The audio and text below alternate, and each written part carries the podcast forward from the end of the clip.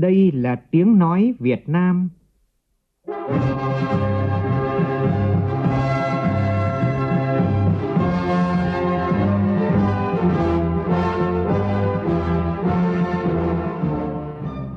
là tiếng nói Việt Nam phát thanh từ Hà Nội, thủ đô nước Cộng hòa xã hội chủ nghĩa Việt Nam.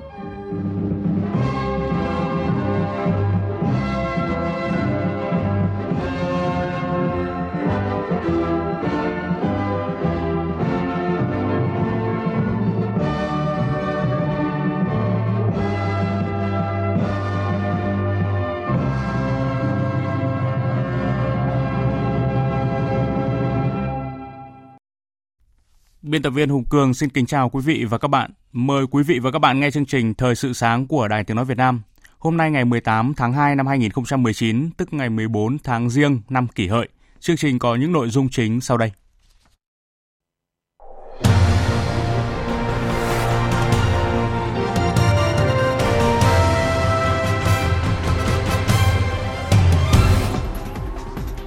Các tỉnh Nam Định, Thái Bình và Hà Nam bắt đầu tổ chức lễ hội tưởng nhớ công lao của các vị vua Trần. Từ ngày hôm nay, Tổng cục Đường bộ sẽ kiểm tra việc thu phí tại trạm thu phí Dầu Giây trên tuyến cao tốc thành phố Hồ Chí Minh Long Thành Dầu Giây. Liên quan đến vấn đề thu phí tại các trạm bê o tê trên các tuyến cao tốc, biên tập viên Đài Tiếng nói Việt Nam có bình luận: thu phí tự động không dừng, chủ trương lớn vì đâu chậm trễ. Trong phần tin thế quốc, quốc tế, Hội nghị an ninh Munich lần thứ năm mươi lăm khép lại trong nhận định chung đó là trật tự toàn cầu đang suy yếu. Tổng thống Syria cảnh báo không ai bảo vệ người quốc khi Mỹ rút đi.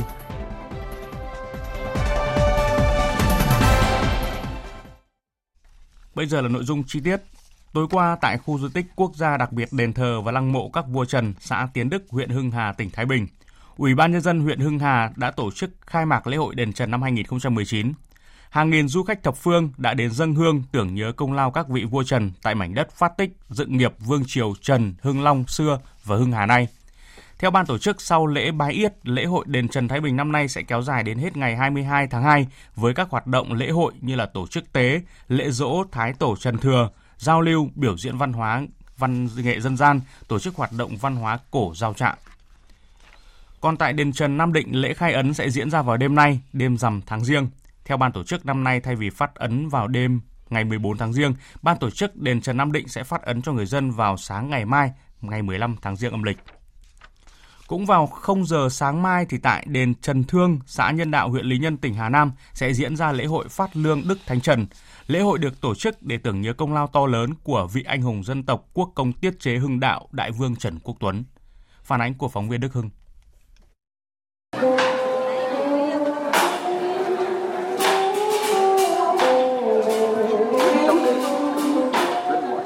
Theo lịch sử, đền Trần Thương là địa điểm mà Hưng Đạo Đại Vương Trần Quốc Tuấn lựa chọn để làm kho lương, cung cấp lương thảo cho quân đội trong cuộc kháng chiến chống quân xâm lược Mông Nguyên thế kỷ thứ mười tám. Đền Trần Thương là điểm đến tâm linh và tìm hiểu lịch sử dân tộc nhân dịp Tết đến xuân về. Ông Trần Đức Thịnh, nhà ở phố Minh Khai, phường Đông Ngàn, thị xã Từ Sơn, huyện Từ Sơn, tỉnh Bắc Ninh, một du khách đến hành lễ cho biết. Tôi là trưởng họ của một họ Trần. Họ tôi cử tôi đi đại diện đây để trước hết là lễ thánh. Còn tôi đi lễ thế này thì cái thứ là thành tâm, cái thứ hai là tôi muốn chiêm ngưỡng cái đẹp của xã hội, của văn minh. Mà hiện bây giờ thế giới cũng phải thừa nhận rằng văn hóa họ Trần là văn hóa tiêu biểu. Việc phát lương vào đêm rằm tháng Giêng là một tục lệ tốt đẹp với mong muốn người nhận được lương từ Đức Thánh Trần sẽ có một năm mùa màng tươi tốt, làm ăn phát đạt. Năm nay, công tác chuẩn bị lễ hội được chuẩn bị chu đáo. Ban tổ chức đã làm tốt công tác tuyên truyền, trang trí khánh tiết, nghi lễ và đặc biệt là đảm bảo an ninh trật tự, vệ sinh môi trường. Ban tổ chức đã chuẩn bị mười tám vạn túi lương để phát tại các điểm quanh khu vực đền cho nhân dân, du khách thập phương đến tham dự, tránh hiện tượng tranh cướp làm mất ý nghĩa của việc phát lương. Ông Nguyễn Trọng Long, trưởng phòng văn hóa thông tin huyện Lý Nhân, tỉnh Hà Nam, thành viên ban tổ chức lễ hội cho biết. Chúng tôi cũng đã bố trí năm màn hình lớn, khu nghi môn nội, nghi môn ngoại và đặc biệt phía đằng đông, đằng tây trước cửa đền và ngoài sân tâm linh để cho những du khách và nhân dân thập phương ở khắp mọi nơi chưa có điều kiện vào ở trong sân đền xem. Màn hình trực tiếp là những cái vấn đề là nghi lễ tâm linh, nghi lễ mật lễ Và ở bên phía tâm linh chúng tôi cũng đã bố trí có các cái đàn lễ để nhân dân có thể là bái vọng trước.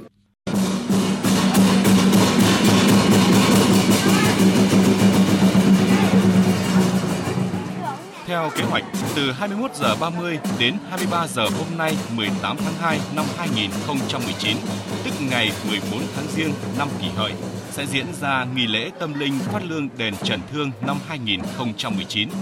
Sau đó, ban tổ chức sẽ tổ chức phát lương ở ba mươi bảy điểm quanh khu vực đền Trần Thương cho đến hết ngày hai mươi tháng hai năm hai nghìn không trăm mười chín, tức ngày mười sáu tháng Giêng.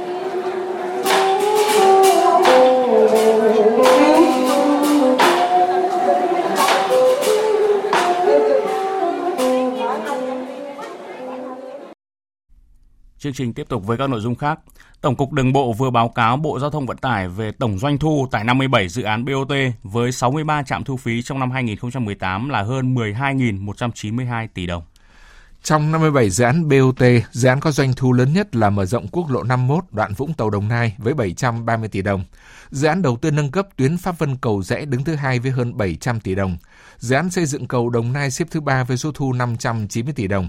Doanh thu của năm mươi bảy dự án bê o tê này bao gồm các dự án đường cao tốc như Cầu Rẽ Ninh Bình, Nội Bài, Lào Cai, Thành phố Hồ Chí Minh, Long Thành, Dầu Giây, Đà Nẵng, Quảng Ngãi của Tổng công ty Đầu tư Phát triển Đường cao tốc Việt Nam, Cao tốc Hà Nội Hải Phòng của Tổng công ty Phát triển Hạ tầng và Đầu tư Tài chính Việt Nam và Cao tốc Thành phố Hồ Chí Minh Trung Lương. Gần đây một số vụ việc như cán bộ một doanh nghiệp dùng phần mềm để giấu tiền thu phí đã đặt ra nghi vấn về tình trạng gian lận trong việc công khai doanh thu phí.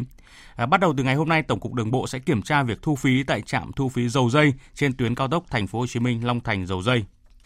Câu chuyện về tính minh bạch trong việc thu phí ở các tuyến đường đầu tư xây dựng bằng hình thức bê o tê là không mới, mà thực tế đã được nhắc tới rất nhiều lần. Và phần đông ý kiến của dư luận thì đều cho rằng là cần minh bạch hóa trong thu phí bê o tê. Nhóm phóng viên cơ quan thường trú tại Thành phố Hồ Chí Minh ghi nhận một số ý kiến về vấn đề này.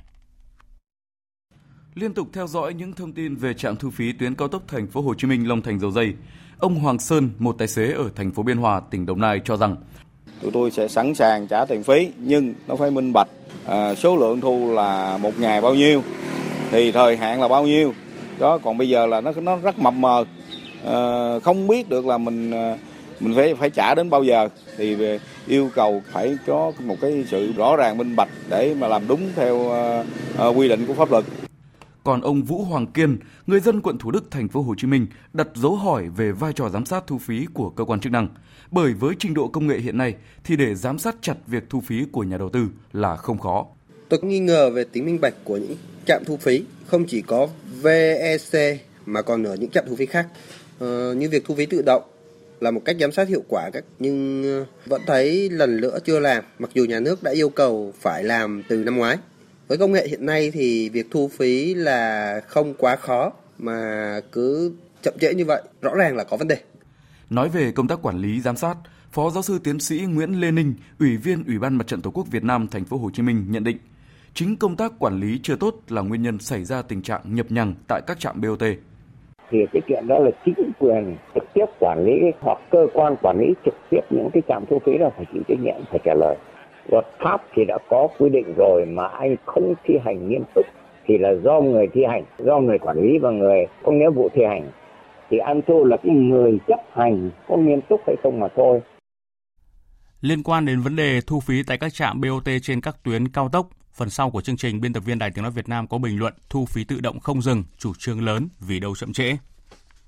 Công an tỉnh Điện Biên cho biết vừa tiến hành bắt khẩn cấp thêm ba đối tượng có liên quan đến vụ án sát hại nữ sinh Cao Mỹ Duyên ở đội năm, xã Thanh Hưng, huyện Điện Biên, nâng tổng số đối tượng tham gia gây án trong chuyên án lên năm đối tượng. Phóng viên Vũ Lợi thông tin.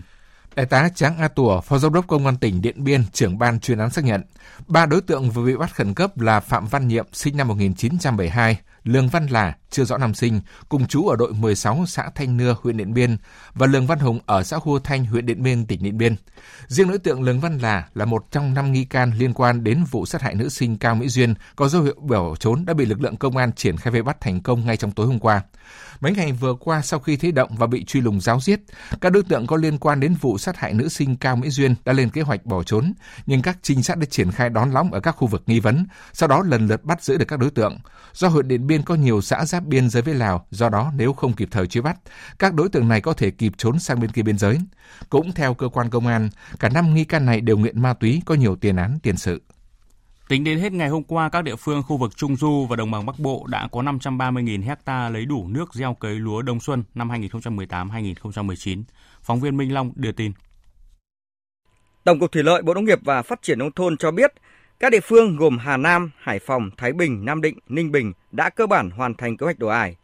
Những địa phương còn khó khăn về nguồn nước như Bắc Ninh, thành phố Hà Nội, Vĩnh Phúc, Hưng Yên đang đẩy nhanh tiến độ làm đất.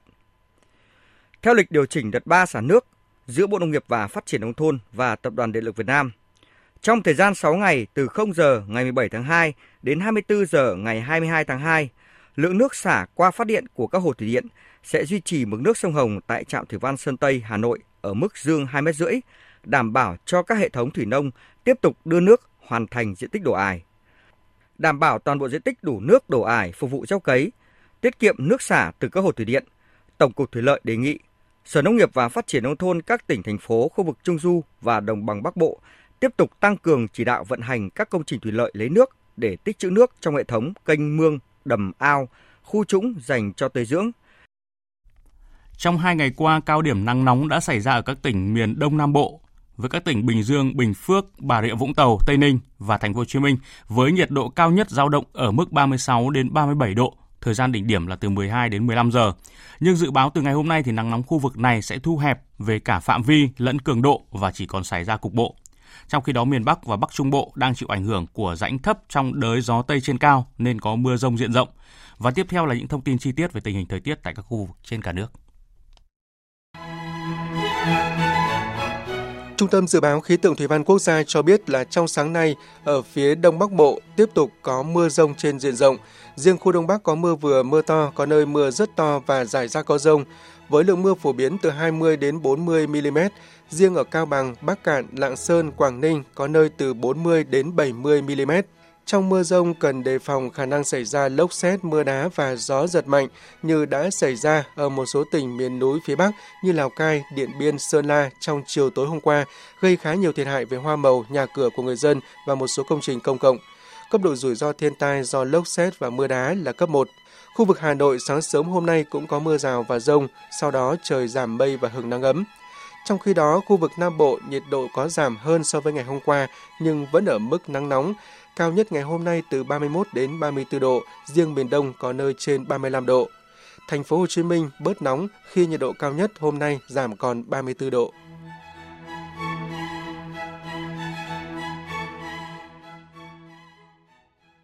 Chuyển sang phần tin quốc tế, Hội nghị an ninh Munich lần thứ năm mươi lăm đã khép lại trong ngày hôm qua, trong bối cảnh nhiều đại diện tham gia chia sẻ quan điểm rằng trật tự quốc tế đang đối mặt với nhiều vấn đề nghiêm trọng. Trong bài phát biểu bế mạc hội nghị, Chủ tịch hội nghị Wolfgang Kissinger nhấn mạnh, trong ba ngày diễn ra diễn đàn an ninh này, các bên tham gia đều có chung quan điểm trật tự quốc tế đang trong hình thái tồi tệ. Ông Kissinger lưu ý, hồi năm ngoái khi báo cáo hội nghị hai nghìn không trăm mười tám cho rằng thế giới đứng ở bờ vực xung đột lớn và dự đoán về một kỷ nguyên bất ổn mới, nhiều người vẫn còn hoài nghi. Tại hội nghị lần thứ năm mươi lăm này, một loạt vấn đề an ninh toàn cầu đã được thảo luận, trong đó có sự cạnh tranh và hợp tác giữa các siêu cường, tương lai của Liên minh châu Âu, cùng các mối quan hệ xuyên Đại Tây Dương hiện trong tình trạng yếu kém. Ngoại trưởng Mỹ Mike Pompeo sẽ đi thăm Kuwait vào tháng tới để tiến hành vòng đối thoại chiến lược lần thứ ba giữa hai nước. Tháng một vừa qua, Ngoại trưởng Pompeo đã đi thăm một số nước Ả Rập, trong đó có Ai Cập, Ả Rập Xê út, Qatar, nhằm tái đảm bảo với các đồng minh sau khi Tổng thống Mỹ Donald Trump tuyên bố sẽ rút các binh sĩ Mỹ khỏi Syria. Hiện Mỹ có hai nghìn binh sĩ đóng ở Syria và việc rút quân sẽ diễn ra theo lịch trình. Trong khi đó, ngày hôm qua, Tổng thống Syria Bashar Assad đưa ra lời cảnh báo người quốc rằng sẽ không ai bảo vệ họ khi người Mỹ rút đi. Phóng viên Ngọc Thạch đưa tin. Trong cuộc gặp với những người đứng đầu các hội đồng địa phương, Tổng thống Syria nói rằng truyền thông đang làm cho tình hình Syria xấu đi. Ông Assad cho rằng Syria đang phải đối mặt với bốn cuộc chiến tranh là chiến tranh quân sự, chiến tranh bao vây, chiến tranh truyền thông và cuộc chiến chống tham nhũng. Ông Assad nhấn mạnh rằng nhiều thế lực đang tìm cách tạo ra sự hỗn loạn từ bên trong xã hội Syria, nhất là giữa cộng đồng người quốc và chính quyền Damas. Tổng thống Syria nói với người đứng đầu các hội đồng địa phương và lực lượng người quốc ở Syria rằng khu vực an toàn mà Thổ Nhĩ Kỳ đang hoạt động giống như nơi mà họ đã cố gắng thiết lập kể từ khi bắt đầu cuộc khủng hoảng ở Syria. Trong suốt tám năm qua, Thổ Nhĩ Kỳ với sự hậu thuẫn của Mỹ đã tiến vào miền Bắc và miền Đông Syria. Và khi người Mỹ rút đi, sẽ không ai bảo vệ các bạn, cũng như không ai quan tâm tới các bạn. Chống khủng bố chỉ là lý do mà họ đưa ra và mượn bàn tay của Thổ Nhĩ Kỳ để can thiệp vào các khu vực ở miền Bắc Syria. Ông Assad nhấn mạnh rằng mỗi tấc đất của Syria sẽ được giải phóng và loại bỏ hết những kẻ khủng bố, những kẻ chiếm đóng trong lãnh thổ Syria. Thái tử Ả Rập Xê út Salman ngày hôm nay sẽ đến Pakistan bắt đầu chuyến công du Nam Á và Trung Quốc. Chuyến thăm bị bao phủ bóng đen bởi căng thẳng leo thang giữa Ấn Độ và Pakistan và diễn ra chỉ vài ngày sau vụ đánh bom liều chết làm bốn mươi bốn cảnh sát Ấn Độ thiệt mạng tại vùng tranh chấp Kashmir. Ấn Độ cáo buộc Pakistan dính dáng đến vụ tấn công và tuyên bố sẽ trả đũa thích đáng. Theo kế hoạch ban đầu, Thái tử Salman sẽ đến thăm Indonesia và Malaysia nhưng đã bị hủy mà không rõ lý do. Chuyến công du được xem là nỗ lực của Thái tử Ả Rập Xê Út nhằm khôi phục danh tiếng sau khi nhà báo Khashoggi bị sát hại tại lãnh sự quán Ả Rập Xê Út ở Istanbul. Trong chuyến thăm Pakistan, Thái tử Ả Rập Xê Út dự kiến sẽ ký các thỏa thuận đầu tư trị giá trên mười tỷ đô la Mỹ. Thưa quý vị, sau vụ tấn công khủng bố khiến bốn mươi bốn binh sĩ Ấn Độ thiệt mạng tại Kashmir, Ấn Độ đã phát động một chiến dịch ngoại giao nhằm cô lập Pakistan, quốc gia bị Ấn Độ cáo buộc là có liên quan đến vụ tấn công này. Thế nhưng bị Ấn Độ cô lập ngoại giao mới chỉ là đòn đầu tiên mà Pakistan phải gánh chịu. Cái giá lớn hơn mà Pakistan phải trả là sự quay lưng của Mỹ, quốc gia vẫn từng coi Pakistan là đồng minh trong cuộc chiến chống khủng bố ở khu vực. Một ngày sau vụ tấn công, Bí thư đối ngoại của Ấn Độ đã gặp khoảng hai mươi lăm trưởng cơ quan đại diện ngoại giao các nước tại New Delhi, bao gồm năm nước thường trực Hội đồng Bảo an Liên Hợp Quốc, trong đó khẳng định về vai trò của nhóm Jaish-e Mohammed trong vụ tấn công, cũng như yêu cầu chính phủ Pakistan phải có hành động ngay lập tức và có kiểm chứng để chống lại nhóm mà Ấn Độ coi là khủng bố này. Theo giới phân tích, hành động nhằm cô lập Pakistan về mặt ngoại giao mới chỉ là bước đi đầu tiên của phía Ấn Độ. Vẫn còn những hành động trả đũa tiếp theo mà Ấn Độ có thể tính đến, tùy thuộc vào phản ứng của dư luận trong nước. Để đánh vào kinh tế Pakistan, Ấn Độ có thể tước quy chế quốc gia được ưu đãi nhất dành cho Pakistan, vốn cho phép nước này được hưởng nhiều ưu đãi trong quan hệ thương mại. Phản ứng cứng rắn từ phía Ấn Độ là điều nằm trong dự đoán của Pakistan. Thế nhưng, phản ứng của Mỹ thì có lẽ không, bởi Pakistan vẫn là một đồng minh của Mỹ tại khu vực, có vai trò lớn trong các chiến dịch chống khủng bố của Mỹ tại Nam Á. Vậy mà ngay khi cuộc tấn công xảy ra, bất chấp Pakistan đã lên tiếng bác bỏ mọi cáo buộc từ phía Ấn Độ, Mỹ đã công khai bày tỏ lập trường ủng hộ Ấn Độ, chỉ trích Pakistan và khẳng định tăng cường hợp tác chống khủng bố với Ấn Độ. Cho đến thời điểm này, Pakistan vẫn kiên quyết phủ nhận mọi cáo buộc về sự liên quan đằng sau vụ tấn công đẫm máu nhằm vào đoàn xe quân sự của Ấn Độ tại khu vực Kashmir. Nhưng cho dù Pakistan có chứng minh được sự vô can của mình hay không, bối cảnh tại khu vực thời điểm này gần như đã mặc định một kịch bản xấu mà Pakistan sẽ phải đối mặt, thách thức cam kết mang lại hòa bình cho khu vực Kashmir của ông Imran Khan sau khi nắm cương vị quyền thủ tướng Pakistan từ hồi tháng tám năm ngoái. Tiếp theo là những thông tin về thể thao.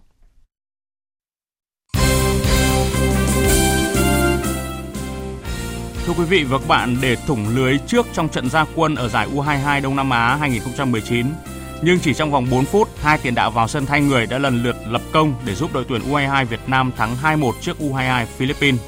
Sau chiến thắng có phần nhọc nhằn, huấn luyện viên Nguyễn Quốc Tuấn khẳng định sẽ phải chấn chỉnh hàng thủ. Các phóng viên của Đài Tiếng nói Việt Nam phản ánh.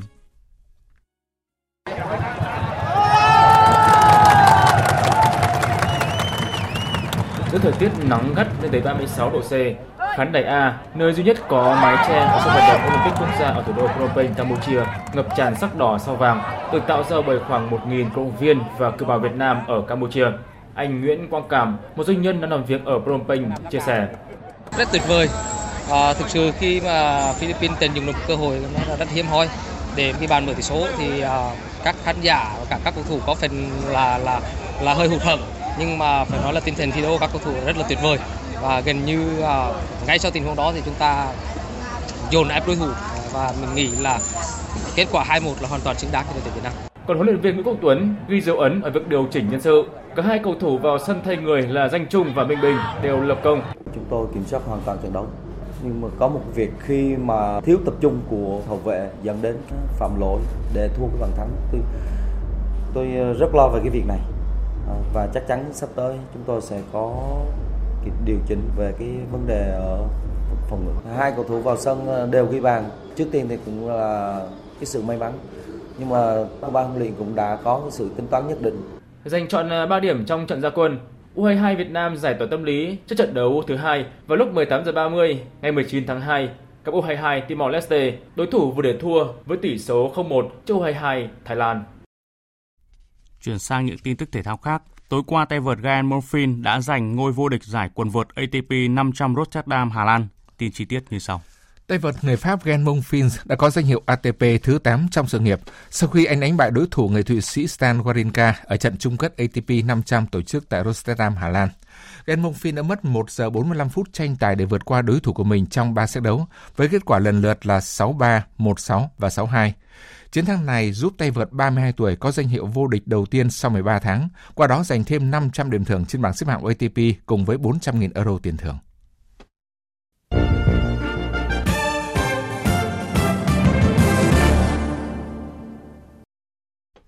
Thưa quý vị, bắt đầu từ ngày hôm nay, Tổng cục Đường bộ Việt Nam sẽ tiến hành kiểm tra việc thu phí tại trạm thu phí Dầu Giây trên tuyến cao tốc Thành phố Hồ Chí Minh Long Thành Dầu Giây. Việc kiểm tra nhằm làm rõ những ý kiến nghi ngờ về doanh thu của trạm thu phí Dầu Giây sau khi tại đây xảy ra vụ cướp hai tỷ hai trăm triệu đồng vào ngày bảy tháng hai vừa qua, càng khiến dư luận có thêm nhiều câu hỏi liên quan đến tiến độ triển khai hệ thống thu phí tự động không dừng trên phạm vi toàn quốc. Vì sao một chủ trương lớn mang lại lợi ích nhiều bề đã được Quốc hội cho ý kiến, Thủ tướng Chính phủ chỉ đạo thực hiện nhưng tiến độ lại chậm chạp và có hiện tượng chây ỳ, không muốn triển khai? Trách nhiệm thuộc về ai? Biên tập viên Tuyết Mai bình luận. Thu phí đường bộ tự động không dừng là công nghệ thu phí trên máy nhằm giúp cho hoạt động thu phí minh bạch, dễ kiểm soát, giám sát công bằng, tránh thất thoát. Đồng thời, tiết kiệm thời gian dừng xe, in vé, tránh ùn tắc tại các trạm thu phí. Đây là công nghệ đã được áp dụng tại nhiều nước, xuất hiện ở dạng thí điểm tại một số trạm thu phí của Việt Nam từ năm hai không một không và chính thức được Bộ Giao thông Vận tải khởi động dự án từ năm hai không một sáu nhằm khắc phục những bất cập luôn làm nóng xã hội ở một lĩnh vực thuộc ngành giao thông vận tải mang tên trạm thu phí B O T. Theo lộ trình chính phủ đặt ra cho Bộ Giao thông Vận tải, đến hết năm hai không một tám, tất cả các trạm thu phí đường bộ trên quốc lộ một và đường Hồ Chí Minh sẽ phải thực hiện thu phí tự động không dừng. Đến hết năm hai không một chín, công nghệ này sẽ được áp dụng cho tất cả các trạm còn lại. Tuy nhiên đến nay, mới có hai mươi tư trong tổng số bốn mươi tư trạm B O T trên quốc lộ một và đường Hồ Chí Minh qua Tây Nguyên đưa vào vận hành làn thu phí tự động. Cả nước hiện có gần bốn triệu ô tô, nhưng chưa tới bảy trăm nghìn xe dán thẻ trả phí tự động. Nguyên nhân của sự chậm trễ này có nhiều, nhưng chủ yếu vẫn là do đa phần nhà đầu tư dự án B O T ngại và sợ minh bạch nên cố tình chây ỳ, lần nữa không muốn thực hiện. Tâm lý này là bởi lâu nay, nhà đầu tư B O T được Bộ Giao thông Vận tải trao quyền chẳng khác nào ban đặc ân, tự thu phí, tự khai báo với cơ quan nhà nước về số tiền phải đóng thuế. Lẽ dĩ nhiên, chẳng mèo nào lại từ chối cá. Được cho phép, vừa đá bóng vừa thổi còi.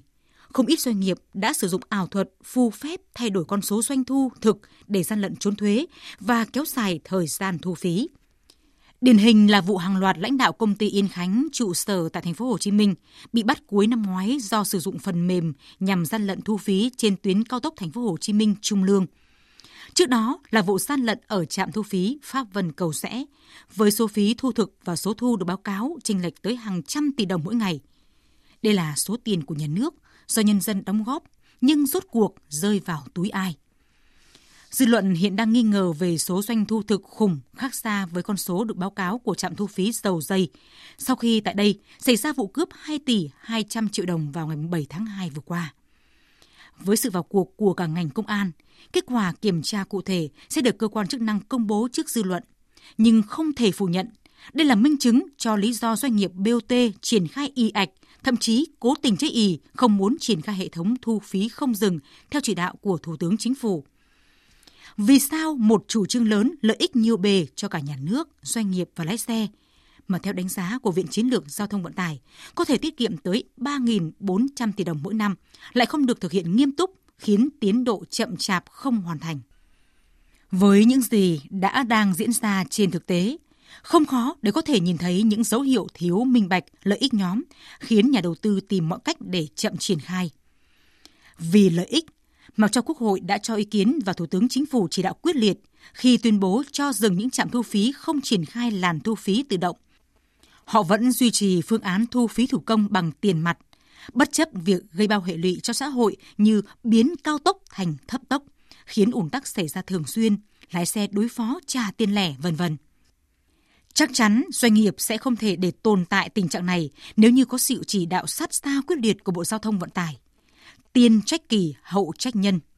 Hơn ai hết, Bộ Giao thông Vận tải phải chịu trách nhiệm chính về vấn đề này. Bởi Bộ là đơn vị được Thủ tướng giao nhiệm vụ nhưng lại chưa làm hết trách nhiệm, chưa chỉ đạo sát sao về thực hiện, thiếu cương quyết với nhà đầu tư. Khâu kiểm tra giám sát chủ yếu theo hình thức định kỳ, đột xuất, chưa có chế tài bắt buộc nhà đầu tư bê o tê phải triển khai thu phí tự động không dừng. Để không nhờn luật, đẩy nhanh tiến độ thu phí tự động không dừng, Bộ Giao thông Vận tải phải nhìn thấy rõ trách nhiệm của mình, quyết tâm hành động quyết liệt, dứt khoát, khẩn trương làm rõ nguyên nhân vì sao các trạm bê o tê chưa thực hiện thu phí không dừng, làm rõ việc chần chừ trì hoãn có xuất phát từ lý do lợi ích nhóm, lợi ích kinh tế hay không. Từ đó có biện pháp xử lý thích hợp, tránh để lại hậu quả lâu dài cho chính ngành giao thông vận tải và toàn xã hội. Quý vị và các bạn vừa nghe bình luận của biên tập viên Đài Tiếng Nói Việt Nam nhan đề Thu phí tự động không dừng, chủ trương lớn vì đâu chậm trễ. Dự báo thời tiết. Bây giờ là dự báo thời tiết chi tiết các khu vực ngày và đêm hôm nay. Phía Tây Bắc Bộ nhiều mây có mưa vài nơi, trưa chiều giảm mây, trời nắng, gió nhẹ, đêm trời rét, nhiệt độ từ mười tám đến hai mươi tám độ. Phía Đông Bắc Bộ nhiều mây, sáng có mưa, riêng khu Đông Bắc có mưa vừa mưa to, có nơi mưa rất to và rải rác có dông, sau có mưa vài nơi, gió Đông Nam cấp hai, cấp ba. Trong cơn dông có khả năng xảy ra lốc, sét, mưa đá và gió giật mạnh, đêm trời lạnh, nhiệt độ từ mười chín đến hai mươi bảy độ. Các tỉnh từ Thanh Hóa đến Thừa Thiên Huế, phía Bắc nhiều mây, sáng có mưa, mưa rào rải rác, sau có mưa vài nơi. Phía Nam, ngày nắng, đêm có mưa rào và dông vài nơi, gió nhẹ, nhiệt độ từ hai mươi đến hai mươi bảy độ. Các tỉnh ven biển từ Đà Nẵng đến Bình Thuận, ngày nắng, đêm có mưa rào vài nơi, gió Đông đến Đông Nam cấp hai, cấp ba, nhiệt độ từ hai mươi mốt đến ba mươi hai độ. Tây Nguyên, ngày nắng, đêm không mưa, gió nhẹ, nhiệt độ từ mười sáu đến ba mươi hai độ. Nam Bộ ngày nắng, đêm không mưa, gió Đông Bắc đến Đông cấp hai, cấp ba, nhiệt độ từ hai mươi ba đến ba mươi tư độ. Khu vực Hà Nội nhiều mây, sáng có mưa, mưa rào và có nơi có dông, sau có mưa vài nơi, gió Đông Nam cấp hai, cấp ba, đêm trời lạnh, nhiệt độ từ hai mươi đến hai mươi bảy độ. Tiếp theo là dự báo thời tiết biển. Vịnh Bắc Bộ, khu vực Bắc Biển Đông và khu vực quần đảo Hoàng Sa thuộc thành phố Đà Nẵng, ngày có mưa rào và dông rải rác, đêm có mưa vài nơi, tầm nhìn xa trên mười ki lô mét, giảm xuống bốn đến mười ki lô mét trong mưa, gió Đông Nam đến Nam cấp bốn, cấp năm. Vùng biển từ Quảng Trị đến Quảng Ngãi không mưa, tầm nhìn xa trên mười ki lô mét, gió Đông Nam cấp bốn, cấp năm. Khu vực giữa Biển Đông và vùng biển từ Bình Định đến Ninh Thuận không mưa, tầm nhìn xa trên mười ki lô mét, gió Đông đến Đông Nam cấp ba, cấp bốn. Khu vực Nam Biển Đông, khu vực quần đảo Trường Sa thuộc tỉnh Khánh Hòa và vùng biển từ Bình Thuận đến Cà Mau không mưa, tầm nhìn xa trên mười ki lô mét, gió Đông cấp ba, cấp bốn. Vùng biển từ Cà Mau đến Kiên Giang, bao gồm cả Phú Quốc và Vịnh Thái Lan không mưa, tầm nhìn xa trên mười ki lô mét, gió nhẹ. Những thông tin thời tiết vừa rồi đã kết thúc chương trình Thời sự sáng nay của Đài Tiếng Nói Việt Nam. Chương trình do các biên tập viên Hùng Cường, Nguyễn Kiên biên soạn và thực hiện, với sự tham gia của phát thanh viên Hùng Sơn, kỹ thuật viên Kim Thanh, chịu trách nhiệm nội dung Đồng Mạnh Hùng.